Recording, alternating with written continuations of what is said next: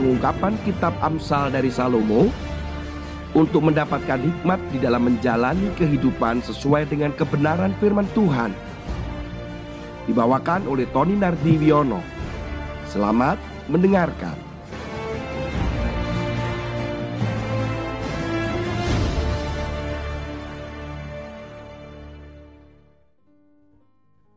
Shalom Bapak Ibu sekalian, kekasih Tuhan semuanya.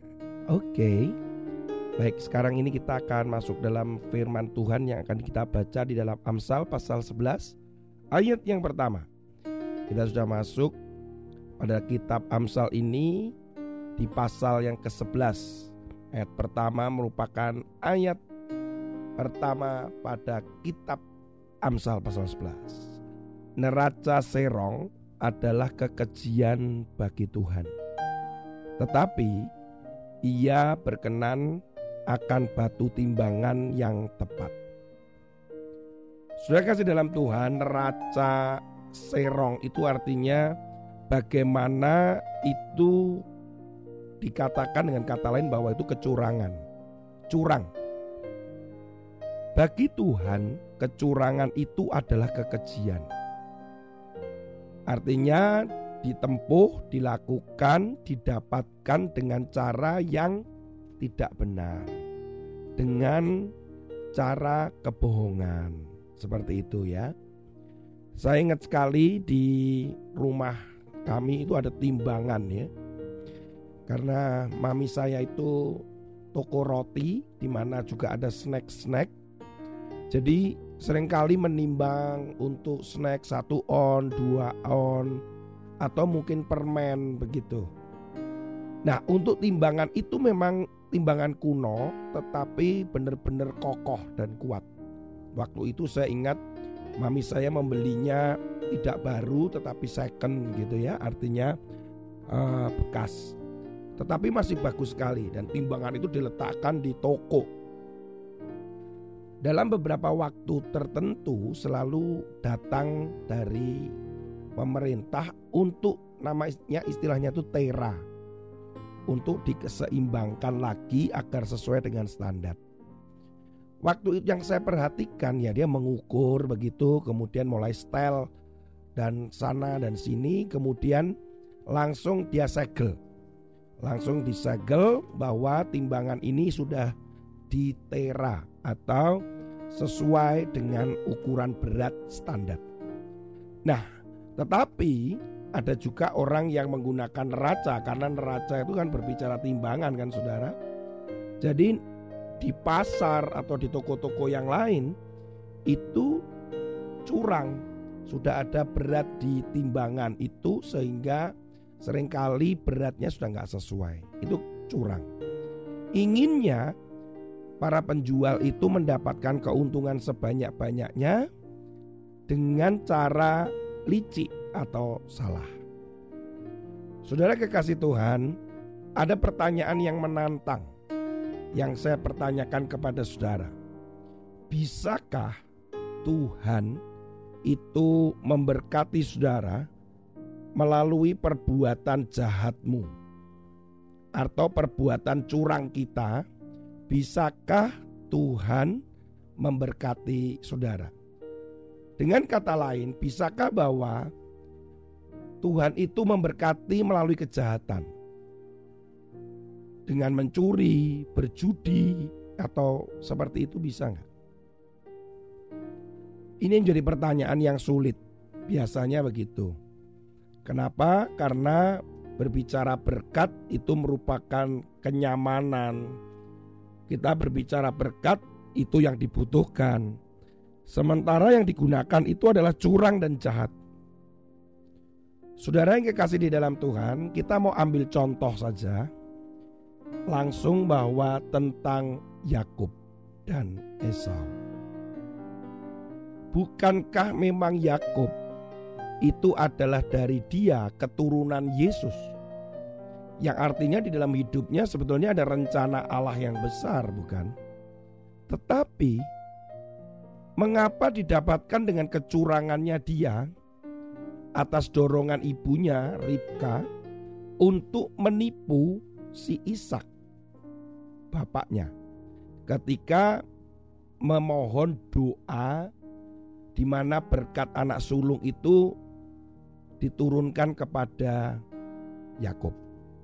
Saudara tahu kisah itu dan saudara bisa buka kisah itu di dalam Kejadian pasal 27 dan 28. Bukankah itu kecurangan? Ada beberapa penafsir mengatakan bahwa Tuhan memang merencanakan seperti itu walaupun dengan cara curang. Dalam hal ini saya tidak setuju bahwa Tuhan itu membenci yang namanya kecurangan tapi dia menggunakan cara curang untuk mewujudkan keinginan atau kehendaknya. Saudara kekasih di dalam Tuhan, saya tidak menceritakan detail atau kisah tentang Yakub dan Esau. Tetapi sebenarnya bukankah Esau sudah menjual hak kesulungannya sebelum terjadi berkat anak sulung itu turun ke atas Yakub. Jadi sebenarnya apa yang dilakukan oleh Yakub itu bukan sebuah kecurangan. Mengapa? Karena Esau sendiri sudah menyerahkan itu kepada Yakub. Kalau kita melihat di dalam kejadian pasal 25 itu jelas bahwa demi sup kacang merah itu Esau menjual hak kesulungannya karena dianggap itu tidak penting baginya. Hanya untuk ditukar dengan semangkok sup kacang merah. Saudara kekasih dalam Tuhan, apakah yang dilakukan oleh Ribka dan oleh Yakub tidak ada akibat? Tetap ada akibat. Semestinya dengan kesabaran dengan cara Tuhan, saya percaya apa yang akan dilakukan oleh Ishak untuk memberikan berkat kepada Yakub yaitu hak kesulungan, berkat kesulungan Seharusnya itu terjadi. Tetapi Ribka menggunakan caranya, menggunakan pikirannya untuk mempercepat proses pemberkatan itu atau pengurapan itu. Ini sangat berbahaya sekali, saudara. Akibatnya tetap ada, saudara. Jangan dipikir bahwa Tuhan menyetujui hal itu. Manusia ini dengan kehendak bebasnya sering kali menggunakan caranya untuk memaksakan kehendaknya supaya cepat terjadi di dalam hidupnya. Sehingga instan. Supaya cepat terjadi seperti yang diinginkan. Yakub ini mengalami yang pertama nih. Kalau kita melihat pada ayat demi ayat mulai pasal 25, kemudian 27, 28. Saudara akan tahu bahwa apa yang terjadi pada Yakub yang pertama, dia terpisah dari keluarganya. Dia lari, Saudara, dari Ishak. Dan ingat bahwa hubungannya antara Yakub dan Esau itu terpisah. Bahkan Esau berjanji akan membunuh Yakub karena kemarahannya yang luar biasa. Yang kedua, Yakub harus menerima kebencian yang Esau rasakan kepadanya dan kepada keturunannya. Yang ketiga, Esau juga menjadi orang asing di negeri lain. Terpaksa bekerja keras di sana. Sampai-sampai dia pun dicurangi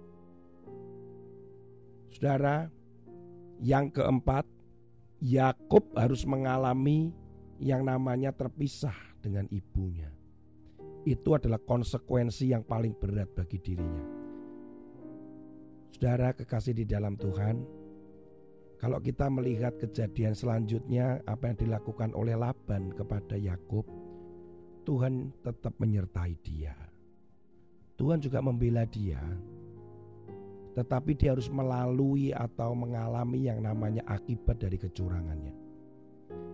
Tuhan tidak mengendaki kecurangan dan kejahatan di dalam apa yang kita lakukan, di dalam bisnis, di dalam usaha saudara, di dalam ekonomi saudara, apa pun. Karena firman Tuhan jelas neraca serong itu adalah kekejian.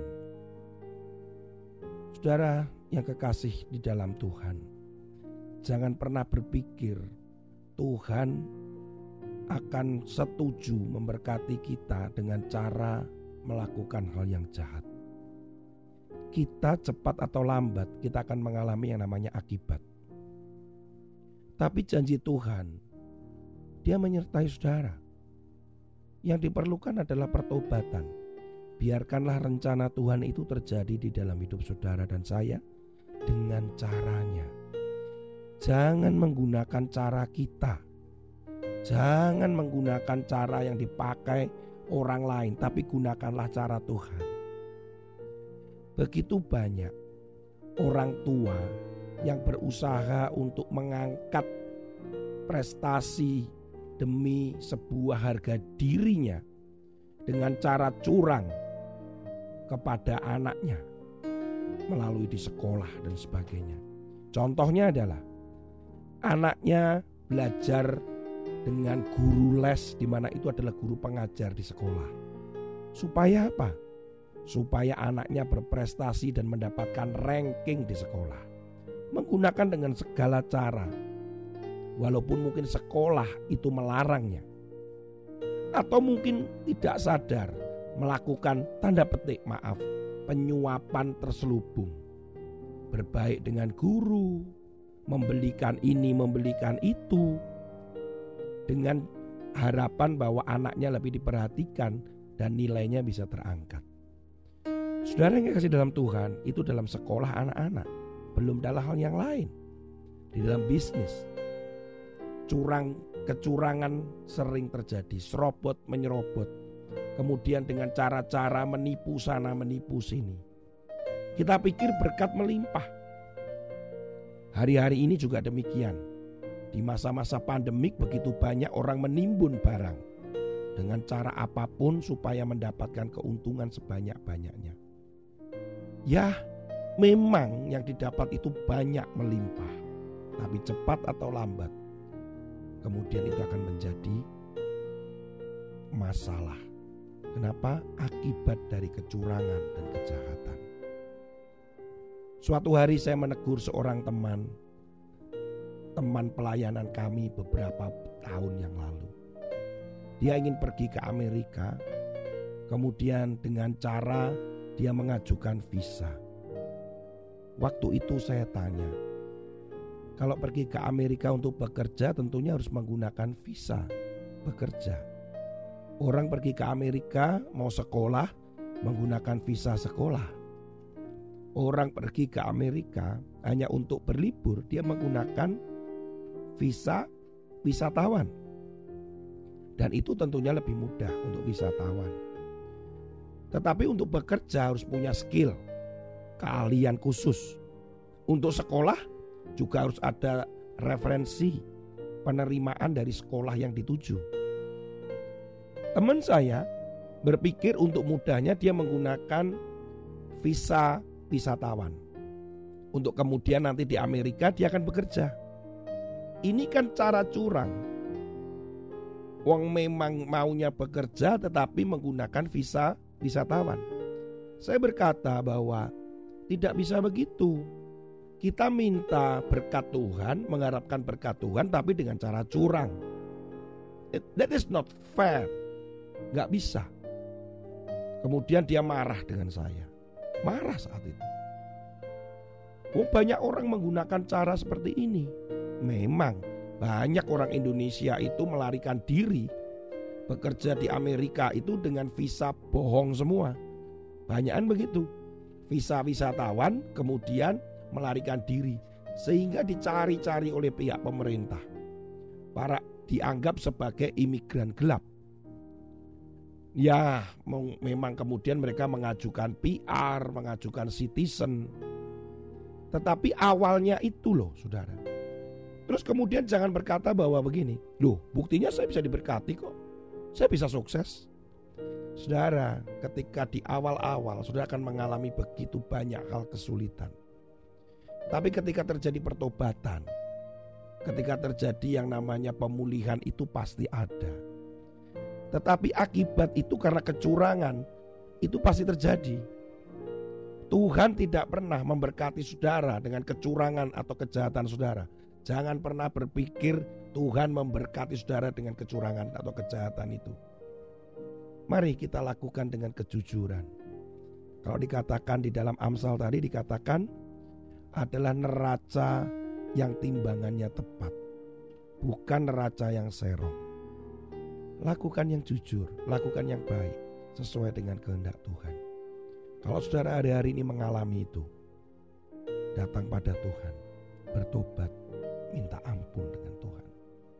Kembali ke jalannya yang benar. Tuhan tidak mungkin tidak menerima saudara. Dengan tangan terbuka, dia akan menerima saudara.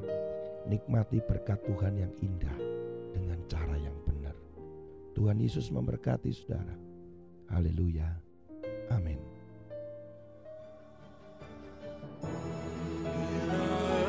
dan